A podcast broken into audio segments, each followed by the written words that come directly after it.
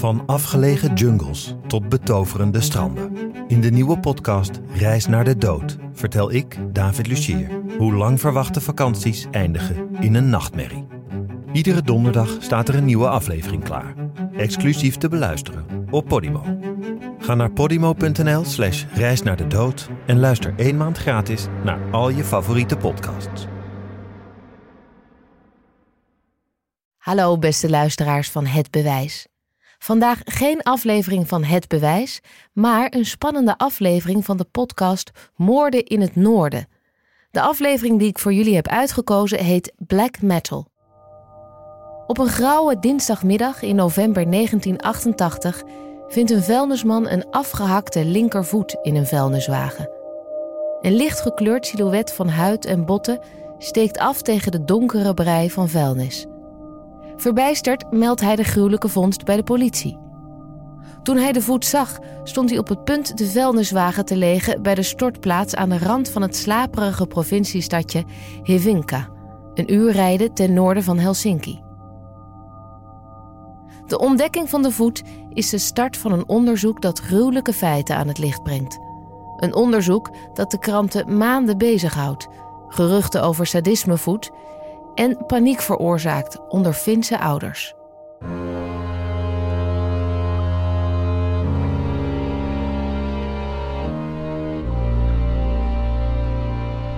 Je luistert naar Moorden in het Noorden, een podcastserie over de meest spraakmakende moordzaken in Scandinavië.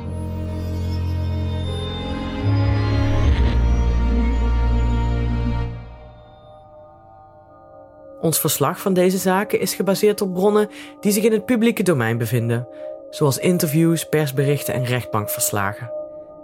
In sommige gevallen worden details uit dramaturgische overwegingen weggelaten wanneer deze als niet relevant worden beschouwd. Wij oordelen niet. Nog over het misdrijf, nog over de dader. Dat vonnis heeft justitie immers al geveld. We willen erop wijzen dat onze podcastserie gewelddadige fragmenten kan bevatten die als schokkend kunnen worden ervaren. En wat je hoort is een waargebeurd verhaal, onderzocht en opgeschreven door Janne Aagaard en verteld door mij, Hanneke Hendricks.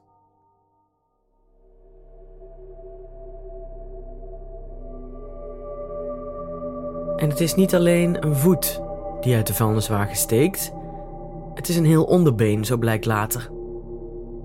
Het been is onder de knie afgezaagd en wordt nauwkeurig onderzocht. De forensisch onderzoekers vermoeden dat het slachtoffer een man is van ongeveer 1,74 meter. En er wordt bovendien aangenomen dat het slachtoffer enkele dagen voor de ontdekking van de voet is overleden. Ook kan vastgesteld worden dat de eigenaar van de voet blond moet zijn geweest.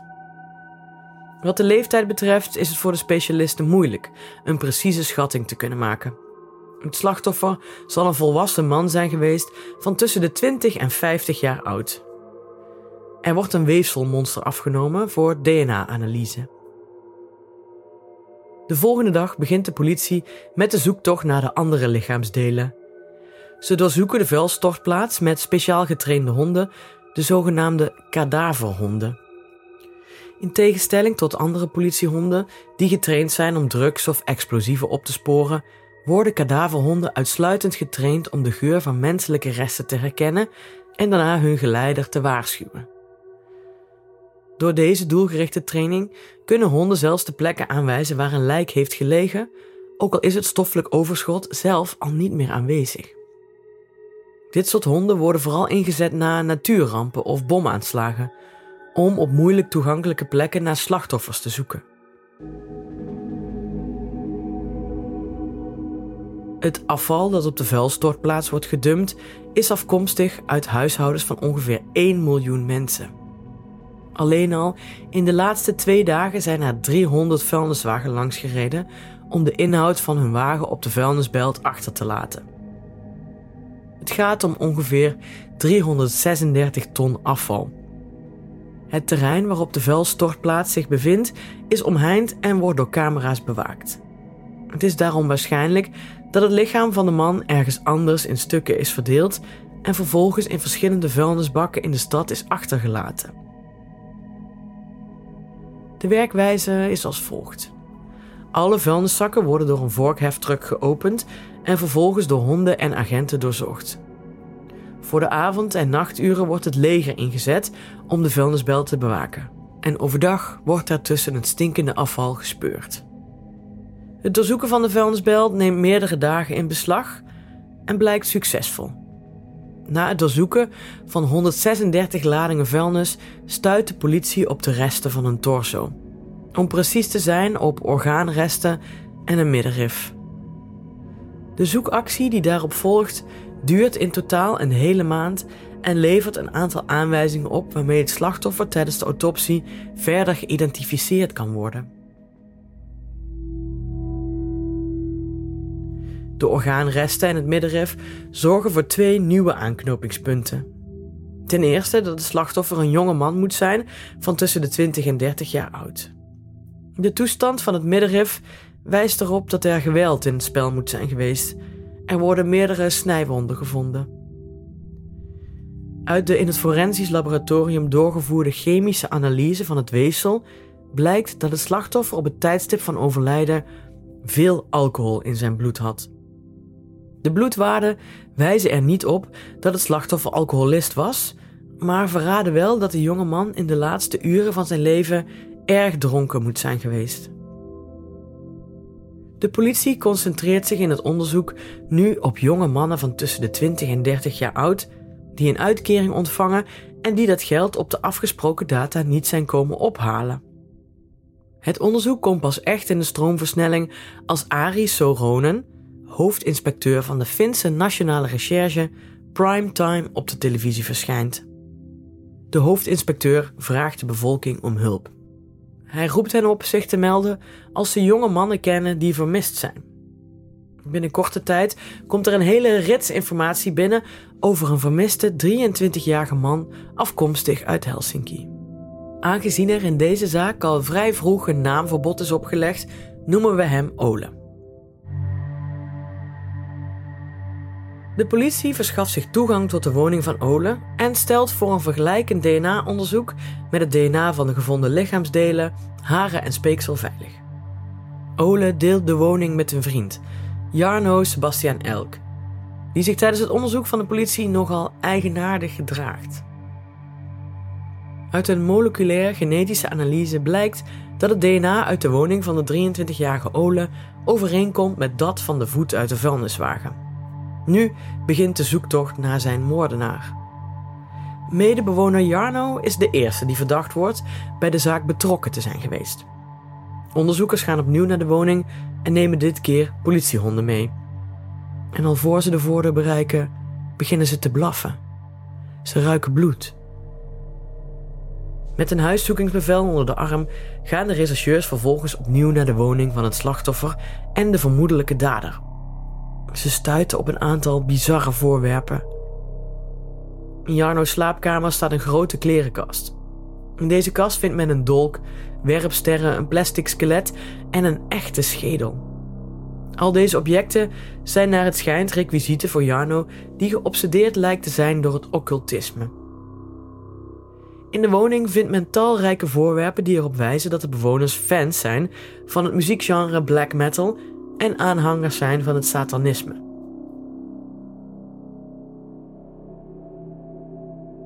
De politie vermoedt dat Jarno het misdrijf niet alleen heeft uitgevoerd en daarom wordt Jarno's hele vriendenkring voor een verhoor op het bureau uitgenodigd. In de eerste instantie verdenken ze Jarno's 17-jarige vriendin Terry.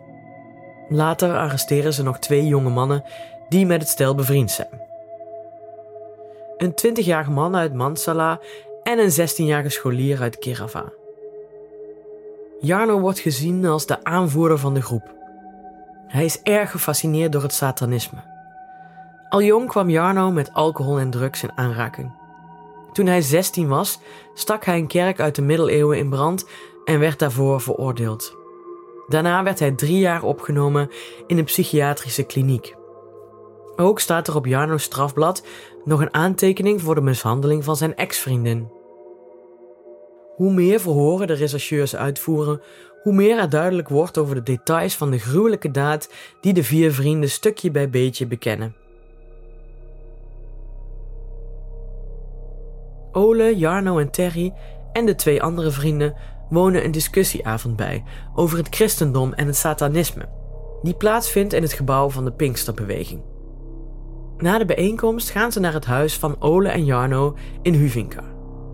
Ze hangen samen, luisteren naar black metal en drinken zelfgestookte drank. Dat laatste is onder Finse jongeren overigens een relatief normaal fenomeen. Uit DNA-sporen gevonden in de woning blijkt dat er geslachtsverkeer heeft plaatsgevonden. Later op die avond staat Jarno plotseling op en slaat Ole zonder reden of waarschuwing bewusteloos. Hij vraagt Terry om hem te helpen Ole met tape vast te binden. En daarna beginnen ze hem te folteren. Ze steken hem ontelbare keren met een schaar in zijn nek en in de rest van zijn lichaam, voordat ze hem met een heet strijkijzer verbranden. Ole is inmiddels weer bij bewustzijn en smeekt hem om op te houden. De nog steeds aanwezige 16-jarige scholier heeft er genoeg van en verlaat de woning. Maar de andere drie gaan door. Uiteindelijk krijgt Jarno genoeg van Ole's gejammer om genade. Hij plakt zijn hele hoofd af met ducttape, inclusief mond en neus. De 23-jarige sterft daarna langzaam aan een zuurstoftekort, terwijl de drie daders toekijken. De verstikking duurt op deze manier vaak nog een paar minuten. Maar voor Jarno is het niet genoeg om Ole te zien sterven. Hij begint het lichaam in stukken te snijden. Hij verwijdert het hart en de andere organen. Uiteindelijk scheidt hij het hoofd van het lichaam en snijdt daarna het lichaam in stukken. Ze verdelen de lichaamsdelen over zwarte vuilniszakken en die gooien ze in verschillende vuilnisbakken en containers in Huvinka. De vier vrienden denken met deze gruwelijke moord weg te komen, totdat ze op televisie zien dat de voet op de vuilnisbelt is gevonden. Als de groep de moord heeft bekend, wordt het verhaal breed uitgemeten in de media. Er gaan geruchten rond dat de jonge mensen cannibalisme bedreven zouden hebben. Ook zouden ze het album The Canian Chronicle van de Noorse black metal band Ancient hebben geluisterd toen ze Ole martelden en vermoorden. Hoofdinspecteur Ari Soronen is net als de rest van de Finse bevolking verbijsterd. Niet alleen over de vrede moord, maar ook over het ontbrekende motief. Niets wijst erop dat de vijf vrienden problemen met elkaar hadden. Er ging geen ruzie of jaloezie aan de moord vooraf. Er werd geen harddrugs gebruikt en er was geen sprake van schulden. Alle vier de daders zijn intelligent en hoog opgeleid en alleen Jarno heeft een strafblad. De moord lijkt zinloos te zijn geweest. De hoofdinspecteur stelt vast dat Jarno goed meewerkt en tijdens de verhoren makkelijk praat en de rechercheurs ook tegemoet komt. De zaak wordt in het daaropvolgende jaar, in augustus 1999 om precies te zijn, behandeld voor de rechtbank in Huvinka. Jarno wordt als hoofdverdachte aangemerkt en aangeklaagd voor de moord op de 23-jarige Ole en voor lijkschennis. Ook wordt hij aangeklaagd voor dierenmishandeling. Een paar maanden voor de moord heeft Jarno zijn hond aan de verwarming vastgebonden en zijn bek en neus met duct tape dichtgeplakt, totdat het dier stikte. Het mishandelen van de hond leidt niet tot een hoge straf, maar het Openbaar Ministerie wil de juryleden daarmee laten zien dat Jarno een gewelddadige en uiterst gevaarlijke sadist is, die zijn modus operandi eerst op zijn hond uitprobeerde, voordat hij op precies dezelfde manier een mens om het leven bracht. De officier van justitie beargumenteert voor de rechtbank dat deze vredemoord van een buitengewone categorie is. Op de eerste procesdag wordt de aanklacht in de rechtszaal hardop voorgelezen. De in de rechtbank aanwezige bezoekers en journalisten happen duidelijk hoorbaar naar adem als de gruwelijke details worden voorgelezen. Het veroorzaakt zoveel onrust dat de rechter besluit het proces achter gesloten deuren voor te zetten. Jarno reageert ook op de aanklacht, door zijn vingers als duivelshorentjes tegen zijn hoofd te houden en de pers te bespotten. Er is weinig bekend over het verloop van het proces. Uit respect voor de nabestaanden van de slachtoffer besluit de rechtbank voor onbepaalde tijd een naamverbod op te leggen. Alleen de aanklacht en het oordeel worden gepubliceerd. Vanwege de bijzondere omstandigheden van deze zaak besluit de rechtbank ook het bewijsmateriaal en de getuigenverklaringen binnenskamers te houden. En bovendien wordt er bepaald dat het rechtbankdossier voor 40 jaar verzegeld blijft. Of deze informatiebeperking voor de beklaagde een voor- of nadeel is geweest, is moeilijk te zeggen. Uiteindelijk wordt Jarno op 11 augustus 1999 veroordeeld tot de hoogst mogelijke straf: levenslang. Zijn vriendin Terry is inmiddels meerderjarig, maar omdat ze ten tijde van het misdrijf minderjarig was, komt ze er met 8 jaar gevangenisstraf vanaf. De 20-jarige man uit Mansala, die voor medeplichtigheid terecht staat, wordt tot een kleine drie jaar gevangenisstraf veroordeeld. De 16-jarige scholier gaat vrij uit. Het OM gelooft dat hij door Jarno onder druk is gezet en daarom niet verantwoordelijk kan worden gehouden. Zowel Jarno als Terry gaan in hoger beroep. In januari 2000 wordt de zaak voor de rechtbank in Helsinki behandeld. Ook dit keer vindt het proces achter gesloten deuren plaats. Dat is niet wat de verdediging wil. De advocaten proberen het proces voor publiek toegankelijk te maken. Zonder succes. Jarno en Terry ontkennen dat ze satanistische rituelen op het stoffelijk overschot hebben uitgevoerd. Het Hoge Gerechtshof bekrachtigt in hoger beroep het aanvankelijke oordeel. De Hoge Raad weigert de zaak daarop in behandeling te nemen, omdat deze niet in aanmerking komt voor een tweede hoger beroep. Een nieuw proces kan alleen aan de orde zijn als er in het eerste proces of het hoger beroep procedurefouten zijn gemaakt, of als er nieuwe feiten of bewijzen kunnen worden voorgelegd. Korte tijd later werkt Jarno mee aan een televisieprogramma over misdaadzaken. Hij vertelt daarin over de moord. Hij heeft ogenschijnlijk geen berouw. En als hij vertelt hoe hij de maag van het slachtoffer opensneed, giechelt hij. Terry wordt door het tijdschrift Alibi geïnterviewd. Zij vertoont een heel ander gedrag. Ze heeft spijt van de moord en biedt haar excuses aan aan de nabestaanden. Haar gevoelens van berouw dragen er wellicht aan bij dat Terry al in het voorjaar van 2003 voorwaardelijk wordt vrijgelaten, nadat ze van de oorspronkelijke acht jaar zo'n vijf jaar heeft uitgezeten. Maar dat gaat niet lang goed. In 2007 doodt ze een 47-jarige man met een sikkel. De twee krijgen ruzie om drugs. Terry verliest haar beheersing en begint met de sikkel op de man in te slaan. In deze zaak krijgt ze een hogere straf opgelegd: 10 jaar achter tralies. Zoals vele andere gedetineerden wordt ze na drie jaar overgeplaatst naar een open detentiecentrum. Maar dat blijkt te vroeg. Nog datzelfde jaar keert ze naar een onbegeleid verlof niet meer terug.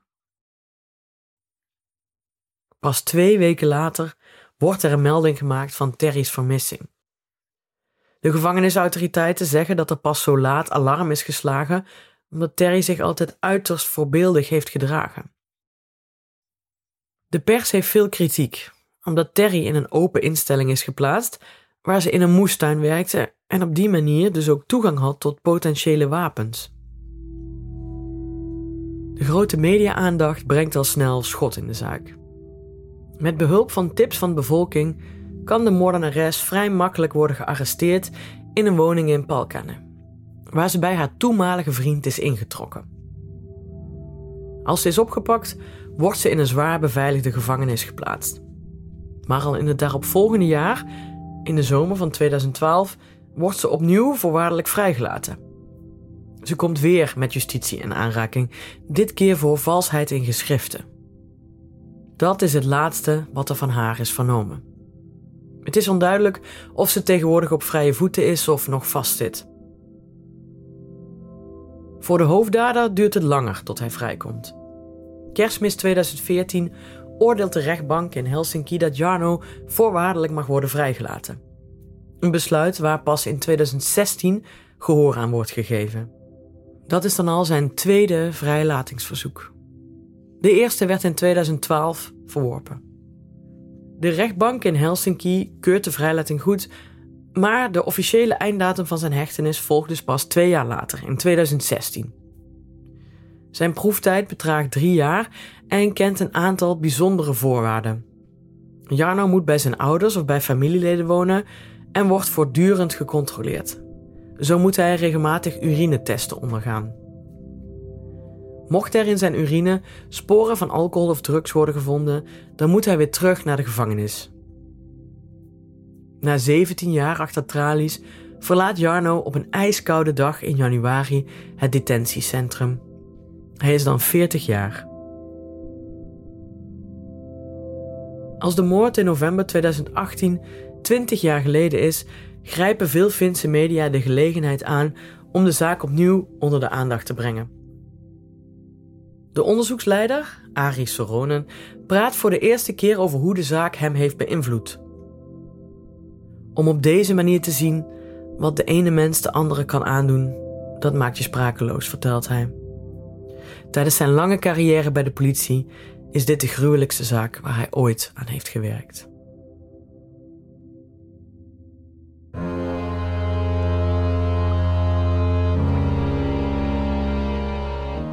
Vond je dit een leuke aflevering en wil je meer verhalen van moorden in het noorden beluisteren? Ga dan naar podimo.nl slash moorden in het noorden voor meer spannende moordverhalen. Tot volgende week.